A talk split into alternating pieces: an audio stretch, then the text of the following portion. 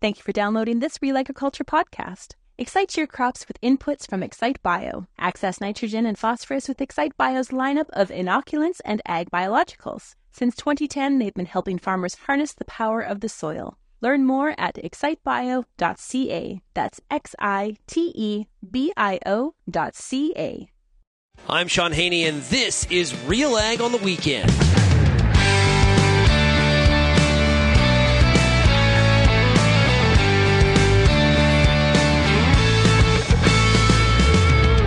Let's get real and get connected with the week that was in Canadian agriculture. Real Ag on the Weekend starts now.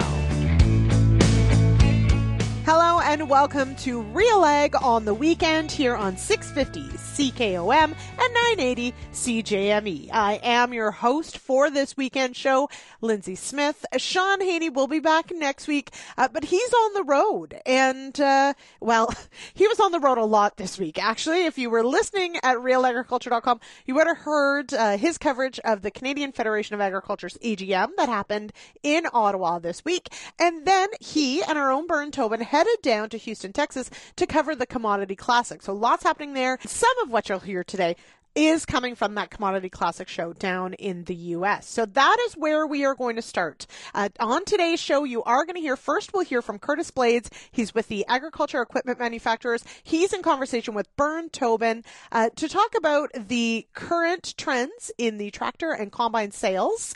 Uh, that's an important one. Usually it's sort of a proxy of how farmers are doing and feeling financially. So that's an interesting conversation we'll hear. Then we're going to skip to some market market reports. We're going to hear from Tyler Schau. He's with agmarket.net. He's going to talk about the canola and oilseed complex as well. Later, you'll hear from Lorne Boundy on the oat market. That's a conversation with Kelvin Hepner. And then we'll also hear our latest Pulse School episode looking at some of the research into aphanomyces of pea and lentil. Of course, a huge disease concern for much of the pea and lentil growing region. All right, without further ado, let's hop to our first conversation. This is Bern Tobin and Curtis Blades talking about the tractor and combine markets.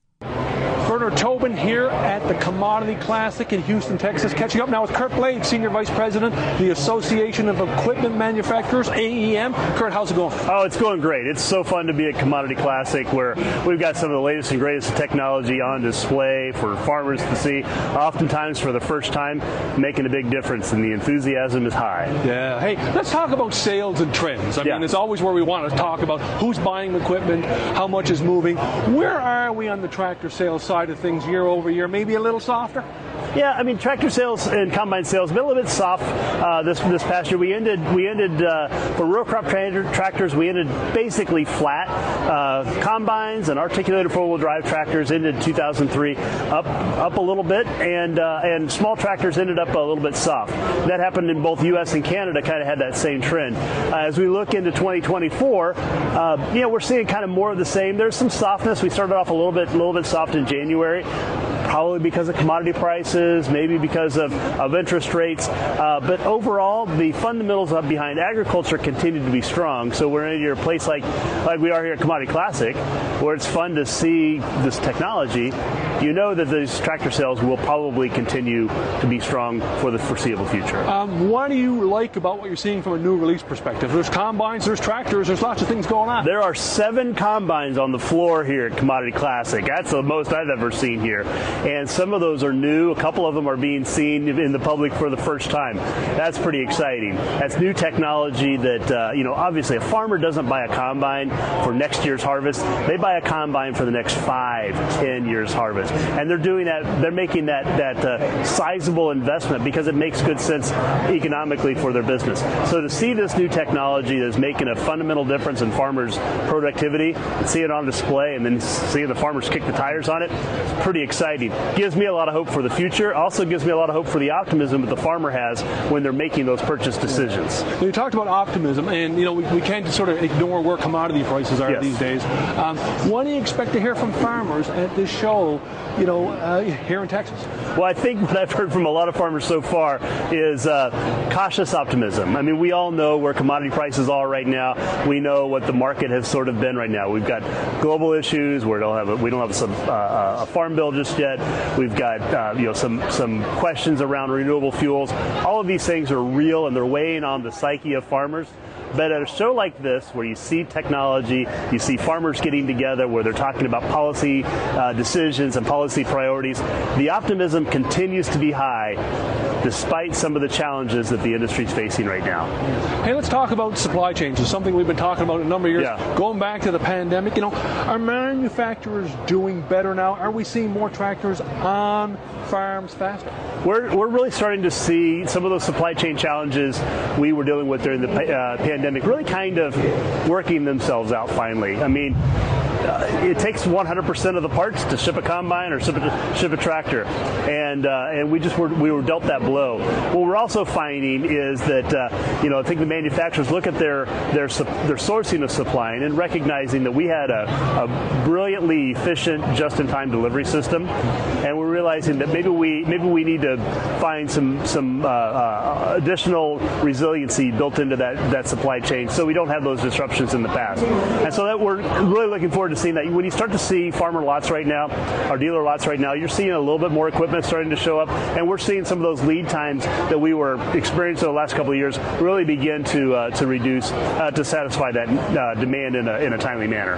Final question for you, Curt, and that is uh, about, I guess, alternative power solutions. You know, I was in Germany this year at Agritechnica, and you know, we were looking at a lot of electric tractors, and there didn't seem to be the same buzz about you know that segment. Um, where are manufacturers now on alternative power, and specifically electric tractors? Well, if you if you ask any one of the manufacturers, whether it's an ag, construction, forestry, mining, utility within agriculture, they're all trying to solve that same zero emissions challenge that we've been given. We all want to make the world a better place.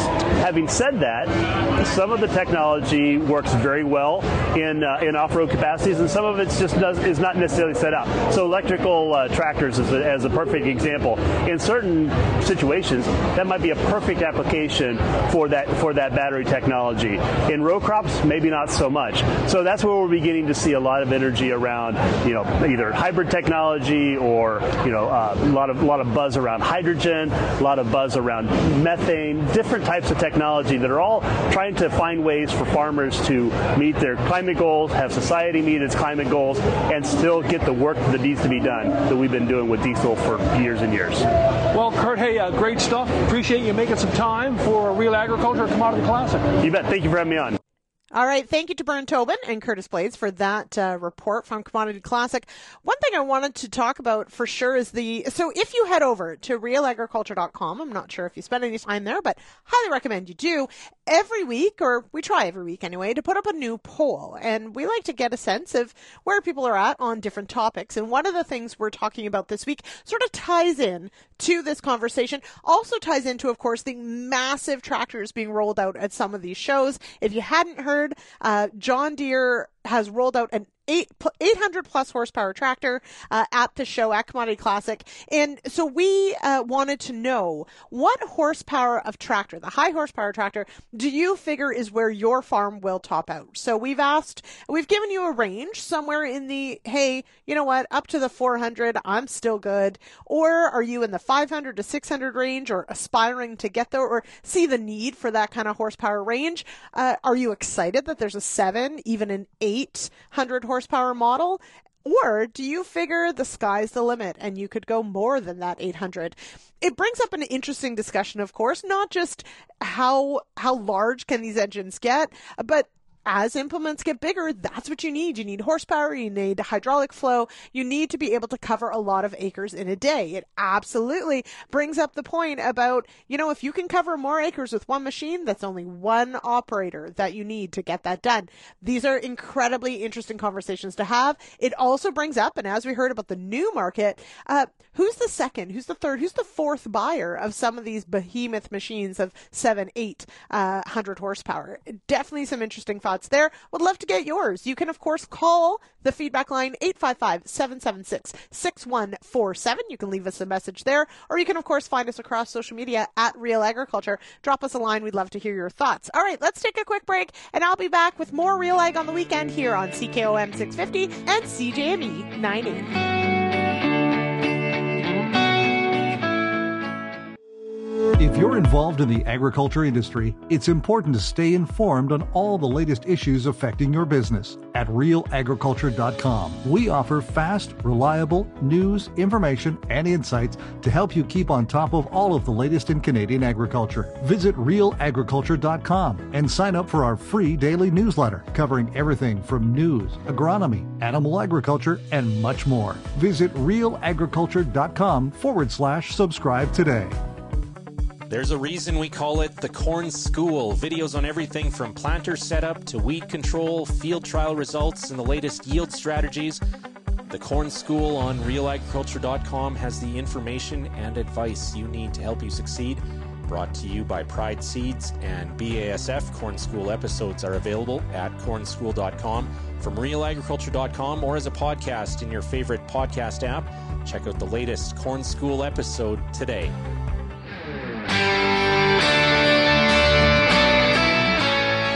Welcome back to Real Ag on the Weekend here on 650 CKOM and 980 CJME. I am your host for the day, Lyndsey Smith, and let's hop to our next conversation. This is Sean Haney in conversation with Tyler Schau of agmarket.net. Hey, Tyler, how are you doing?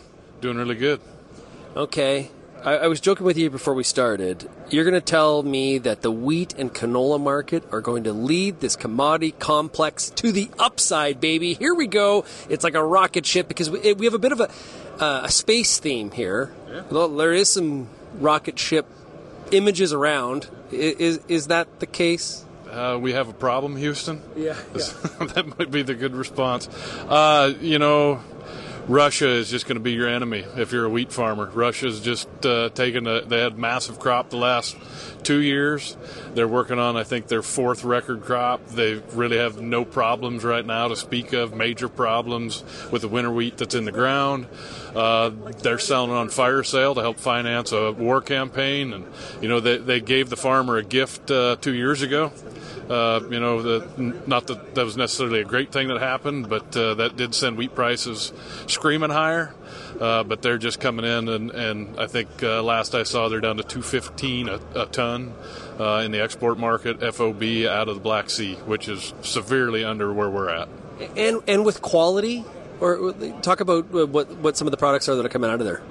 Um, it's 12.5% protein, so it's it's lower quality wheat than what we're producing here. But you know, we had a massive uh, hard red spring yeah, hard red spring wheat crop, high quality out of North Dakota, and I know Canada dealt with some drought issues. Still kind of looking at some drought issues that we've got going on up there. Uh, but you know, when, when you have that big of a, a quality crop come out of North Dakota, South Dakota, and the United States, there just there isn't that huge demand for higher quality protein wheat uh, to really pull this thing much higher at the moment. If you're growing canola, you're probably you know pairing it in the rotation there with some some or sorry if you're if you're growing uh, wheat in the rotation, you probably in some of the geographies we're talking about, you probably have some canola in the rotation too. What what sense do you make of the canola market? It's been a tough market to, to really grasp. You know, I think last last couple times I've talked to you, we've talked to you about the importance canola is going to play in this renewable diesel program. You know, we're starting to get some of those plants kicked off. It's starting to, you know, maybe we got the cart ahead of the horse in the in the analyst game. You know, expecting these these big uh, crush numbers coming out of these plants. The, the bottom line, though, again, uh, huge canola crop in North Dakota last year. I mean, it, it, uh, look no further than the sunflower market. I don't know how close attention you pay to that, but I mean, they can't hardly give sunflowers away right now, and that's because farmers in North and South Dakota grew 3,000 pound sunflowers with ease last year and just oversupplied the short term market and have really just kind of wreaked havoc. I think eventually these these renewable plants are going to pick steam up. They're going to start running. They're going to start operating better, and some of that demand will pick up. The other thing that to throw in there is uh, China is really kind of hurting that vegetable oil market. They're bringing vegetable oil over to qualify for those tax credits. It's got to be either used uh, vegetable oil, and so they're sending some palm oil over, throwing a French fry in it, claiming that it's been used. Maybe it has, maybe it hasn't, but they're flooding that market with that quote used vegetable oil, which has been tough on the soybean oil market. Some are speculating that in Western Canada we're going to see about a 10% drop maybe on the canola acre. What's expected in North Dakota? You know, I've been hearing about that five to ten percent. Just talking to some of the seed dealers in the the area, Western North Dakota. one of the things I, I will throw out, one thing that might be a, a, a decent spot for spring wheat is the fact that you know, in that eastern North Dakota area, you've got Green Bison, which is soy crush facility in, in uh, Spiritwood, North Dakota. They've been struggling getting running and operating at full capacity. Uh, just talked to the North Dakota Soybean Council rep yesterday. He told me that they think they've pretty well got all the problems ironed out. They're going to be running pretty full bore here pretty soon. The new one that's going to open up in Casselton, they expect that one to kick off this summer. Should have all the kinks worked out of it by harvest time. So one of the things that we're seeing is a lot of farmers in eastern North Dakota looking to switch out acres from canola and spring wheat and go to soybeans in that area because there's going to be a huge pull for soybeans. That might help pull some acres out of that number, and so instead of seeing you know that uh, 11 to 12 million acres of spring wheat in the U.S., we might be able to pull a, a million off of that just out of North Dakota alone. In North Dakota, when you look at some of the penciling out the, the, the, the profit margins of each of the crops, how, how does soybeans fit in comparison to corn?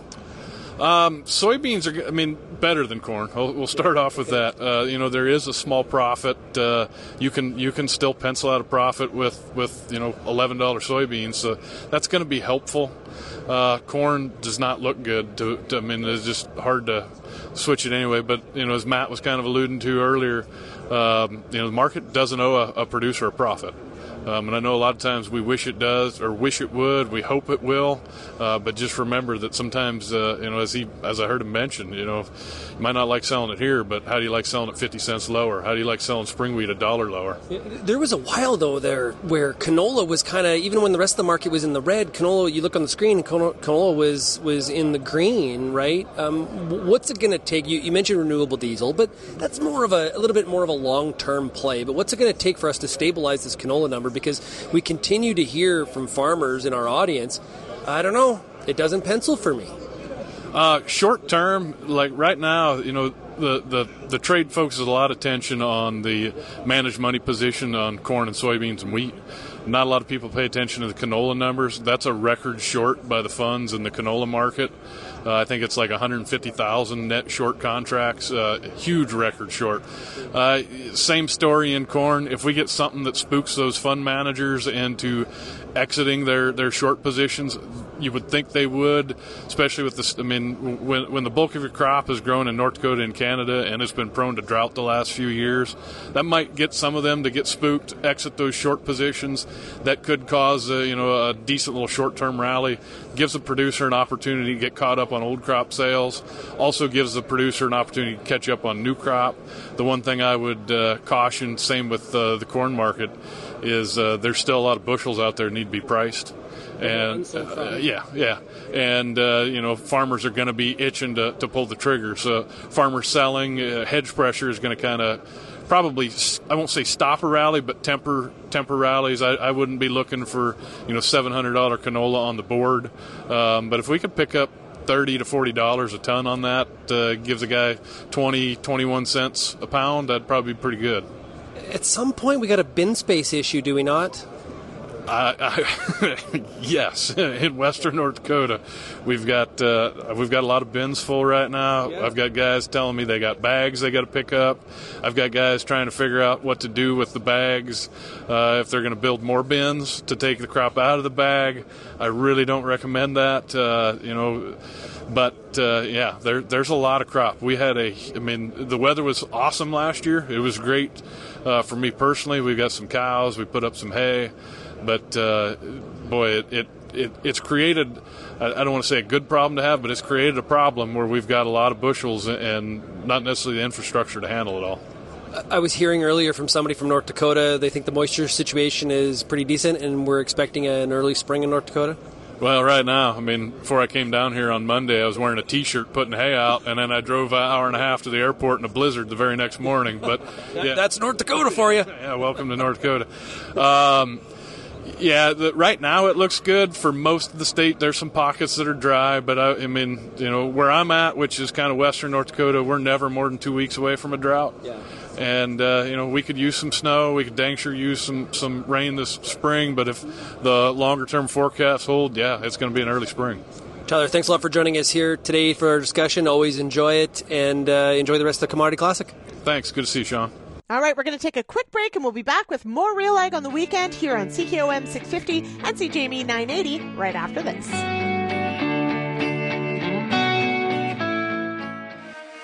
Get all the information you need to keep your pulse crop healthy and profitable with the Pulse School on realagriculture.com.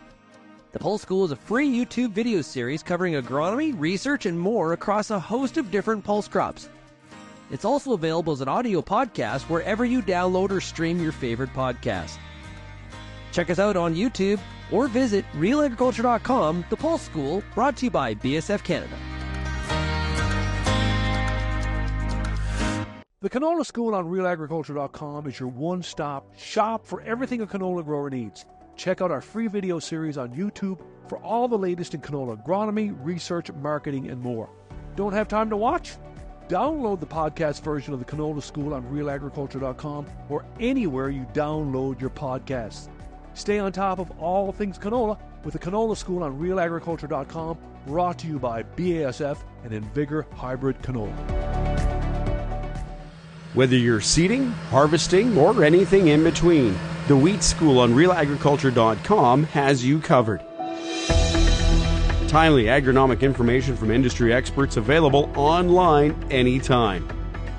Give your wheat crop a good start and a great finish with the Wheat School on realagriculture.com, brought to you by C&M Seeds, Syngenta Canada, and the Alberta Wheat and Barley Commission.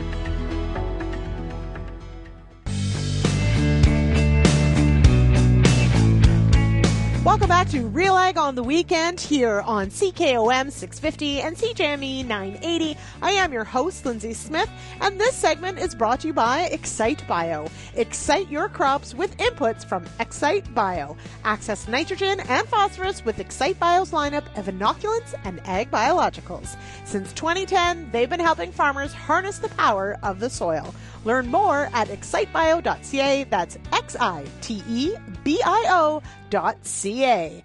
All right, let's get to it now. It it of course is the dreaded root rot that no pea or lentil grower wants to have to deal with. It is Aphanomyces. Now, that is the topic that we're going to dig into on this interview here that Kelvin Hepner did uh, well on location at the Crop Connect conference in Winnipeg just recently.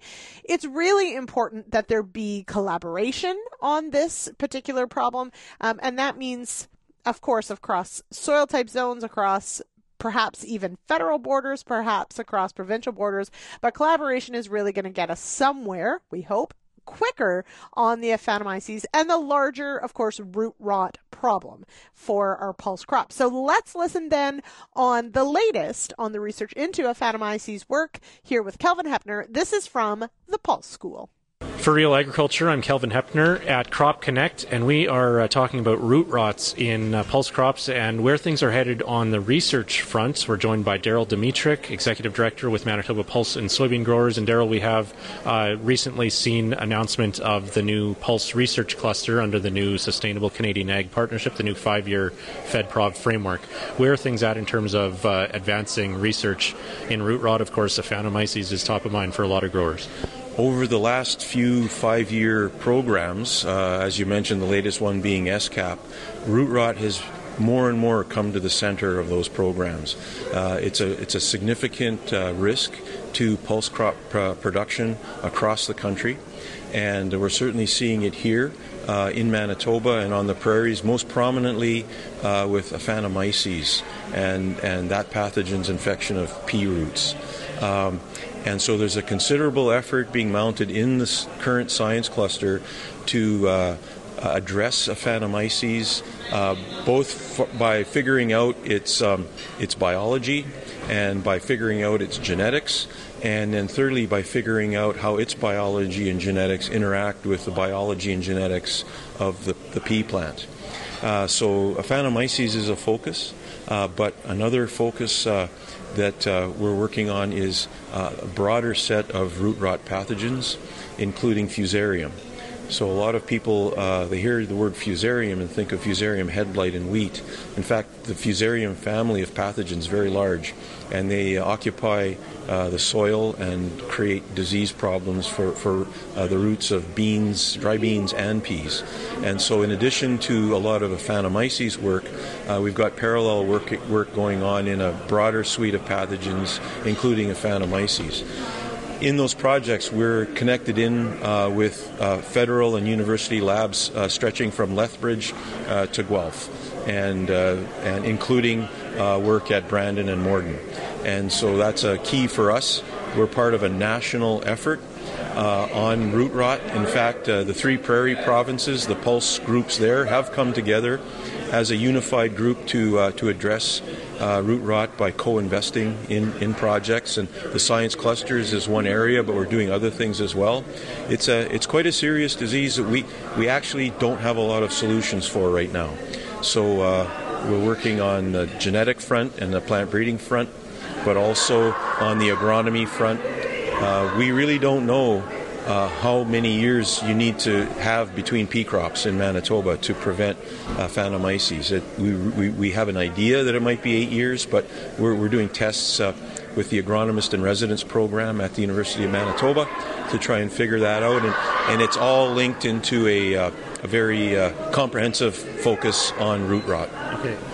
You are also doing some work, of course, across the border in, in other areas with researchers at NDSU, for example. Is there some of that cooperation happening on the root rot front as well? It, there will be, and uh, certainly at the scientific, scientific level, scientists collaborate all around the world. So knowledge on genetics, especially, uh, is shared. Uh, but when we come to uh, putting those genetic knowledge to work eh, actually on farms, we obviously share real estate with places like North Dakota and Minnesota. So our, we intend to forge relationships to the south of us, particularly with respect to dry beans and how root rot might affect dry beans. Um, we've got good a good collaboration west with our prairie cousins, and uh, and growing collaborations east with our uh, our fellow uh, bean growers in Ontario. Uh, so now we're working uh, uh, to move south a bit, and together uh, well, this is what it's going to take. It's going to take some significant collaboration and, and some of the best scientific minds to figure this one out. Yeah. And like you said, uh, there's multiple steps to this chain that we don't have answers for. So there kind of needs to be that overview of somebody's uh, a scientist somewhere or, or somebody in your position maybe that decides how do we prioritize research and how does how, like where do, where do we head with all, yes. all these different pieces. Indeed, a, a, good example of that is that the, the existing resistance to Aphanomyces is only partial resistance. So we, we don't foresee in the near future uh, strong resistance. So in other words, we're going to have to rely on on management, uh, agronomy, and, and a bit of luck. Uh, and so while the geneticists are working on, on partial resistance and eventually full resistance, uh, other we have other folks working on, on the agronomy part and the soil science part and the management of soil water. And then uh, we've got, you know, hopefully some people working on the luck as well. the luck, yeah. That's a tough one. Anything else then on root rot and where this project is headed uh, in the next over the it would be the next four years? I guess we're we're almost till uh, the first full year of, of the SCAP program already having gone behind us. Yeah, we're, we're hopeful we're going to see results from these projects, uh, but it is a sort of behind the scenes kind of work for for the time being, uh, and so we're focusing uh, at MPSG a lot on surveillance. So while while uh, scientists are working in their labs, you'll see MPSG agronomists uh, around uh, fields in Manitoba taking samples of soil, taking samples of plants, and collaborating with uh, folks at Agriculture and Agri-Food Canada and the university just to track the extent uh, of root rot, particularly Aphanomyces, and um, and, and just to keep a handle on that and to take notes on what kind of agronomic practices might be beneficial uh, to managing this disease going forward. Yeah. And farmers can, of course, participate in that in all of that surveillance as well. Absolutely. In fact, it, we, we it's required uh, for it to happen. So we, you know, every year we, we seek out uh, growers that are curious about what root pathogens might be in their field, and uh, we uh, we uh, use biosecurity measures and enter fields and take samples. Uh, and, and this this is for uh, peas as well as soybeans. In fact, so um, we we do a lot of that work in the summer and uh, look to collaborate with any interested producer. Yes, indeed. As they say, it takes a village. And uh, perhaps when it comes to research, it takes the research village. And farmers, of course, are a big part of that. Okay. We are going to take another break here on Real Ag on the weekend, uh, but we'll be back with our last segment of the day. We are going to talk the oat market. Yes, if you are finalizing those cropping plans, now is the time to put pencil to paper and figure out just which crop is going to give you the best profit margin and will it be oats? Oh, that's the big question. All right. We will be back here with Real Ag on the weekend on CKOM 650 and CJME 980 right after this quick break.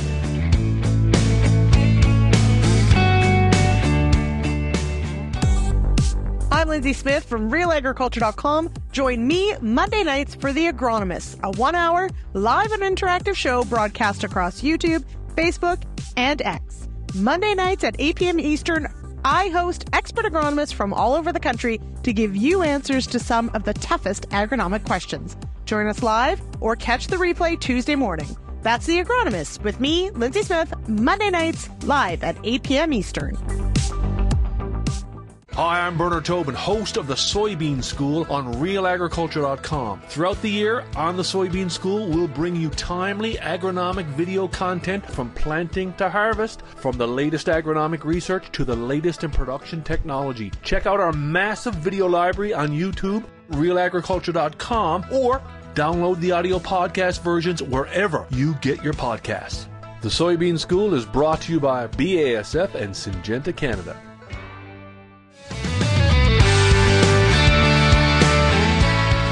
Welcome back to Real Ag on the weekend here on 650 CKOM and 980 CJME. I am your host, Lyndsey Smith, and we're, well, we're already at our final segment of today's show. And as promised, we're going to start with a conversation on the oat market. Of course, the oat market is one that can, in certain years, get oversupplied pretty quickly, but it's also a market that has evolved in the last few years. Oats are, yes, still a feed crop, but every year they're more and more of a food crop, a food ingredient. And certainly we're seeing that reflected in some of the market dynamics, some of the demands on production as well. And so for this conversation, we go to Lorne Boundy in conversation with Kelvin Heppner at Crop Connect that happened just a few weeks ago in Winnipeg to talk about the dynamics of the oat market and what's ahead for 2024. For Real Agriculture, I'm Kelvin Heppner at Crop Connect in Winnipeg and pleased to be joined once again by Lorne Boundy of Paterson. And Lorne talking about oat markets. It's time for our annual oat market update, I guess. For Sure. Uh, things penciling out fairly well for oats relative to some other crops heading into the 2024 growing season? Yep, new crop oats are penciling out pretty well. When, for the first time in history, when you look at some budgets, they're near the top rather than the bottom. And return wise, it, they should still present a fairly good premium over wheat and other cereals going into new crop to try and encourage some acreage recovery after last year's collapse. Okay. Yeah, last year's collapse, it's been kind of a boom or bust cycle the last couple years in, in oats, right? Yeah, we had we connected with way too many acres based on those seven, eight dollar bids that were out there, as well as a crop to back it up. We have basically got two and a half, one and a half crops in one year, and it's really weighed on the market. The market did its job. Acres dropped off last year, maybe a little too far. So we need to see recovery back towards some more historical levels, or we're going to have an uncomfortable 24 oat situation.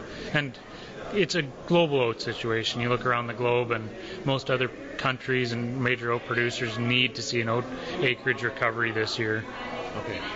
So, are we in for another boom part of the cycle then, or is it it's showing? Or like, are you confident that the market can maybe stabilize and, and find a, a steady state? I think we're going to be in a more stable scenario this year, unless there's some desperation that occurs right before seeding. But all signs point to more acres going in. There's still fairly adequate on-farm supplies.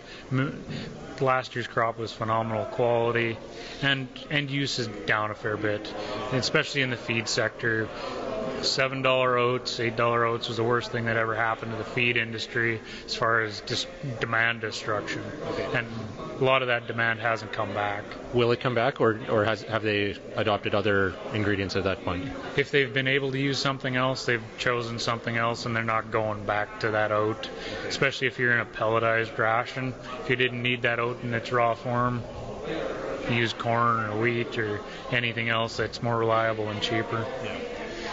There's a lot of concern in Western Canada about how dry things are heading into the 24 year. Is that uh, is the oat growing region affected by that, or is that more to the west, or at least on the map, it probably more outside of the oat growing region, right? Yeah. When you look at Western Canada, lo and behold, the Palliser Triangle looks dry, and there's a pocket up in the Peace as well. But when you generally look across the oat growing region, it looks okay we get one or two spring rains and we'll be off to the races, I think. On the demand side, uh, a few years ago there was a ton of interest in human food consumption, uh, oat demand. Have and there was investment in new processing plants and facilities along those lines in that supply chain. Where is that demand at right now and coming to the market? Uh, food demand's increasing basically about 1% year over year for human consumption. Feed demand's pretty stagnant. We've seen new milling capacity coming online in Western Canada and around the globe for more human consumption. Oat milk has been a boom for the industry as far as increased consumption. The growth there is phenomenal. So it's oats are an ingredient. It's a food ingredient. It's not a commodity anymore, even though it still kind of behaves like one in the marketplace. Really, you got to look at it as an ingredient, and you're growing something to meet a specification that'll end, ultimately end up on someone's dining room table. So are we still seeing more of a trend towards more of that? I don't know if IP is the right word, but more of that connected, that that contract where with conditions attached to it in direct relationship with the grower. Yeah, I definitely see that we're having more contracted production around specific specifications. It might not be true IP 100% contracted production, but at least the grain contracts are starting to dictate, hey, you got to meet these specs to fill this contract. And glyphosate free would be one of those? Yeah, basically. There is still some market for oats that have been sprayed with glyphosate as a pre harvest aid, but those are small and few in between. And if a guy's doing it, he's really limiting what he can, where he can market those oats to. Okay. You mentioned new capacity coming on stream. That includes a new facility here in, in Winnipeg. Is is that Paterson owned plant already up and running? Yeah, uh, O Foods is up and running, and we're looking forward to what we can do in the oat market here in Manitoba and across Western Canada as we ramp up production at that plant. All right, we're going to leave it there for now. A few other things, though, I wanted to cover before we wrap up the show here on this March 2nd. I am so excited that it's March. I don't know about you. Uh, I mean, I grew up on the prairies. I know March can still be a very wintry month, but for whatever reason, just flipping the calendar from February to March feels like spring is just so close. I can almost smell it. And it certainly does mean that that begins our seeding season eventually. We'll get there soon, I promise. I, I know that we've certainly had some nasty weather over uh, the course of the week.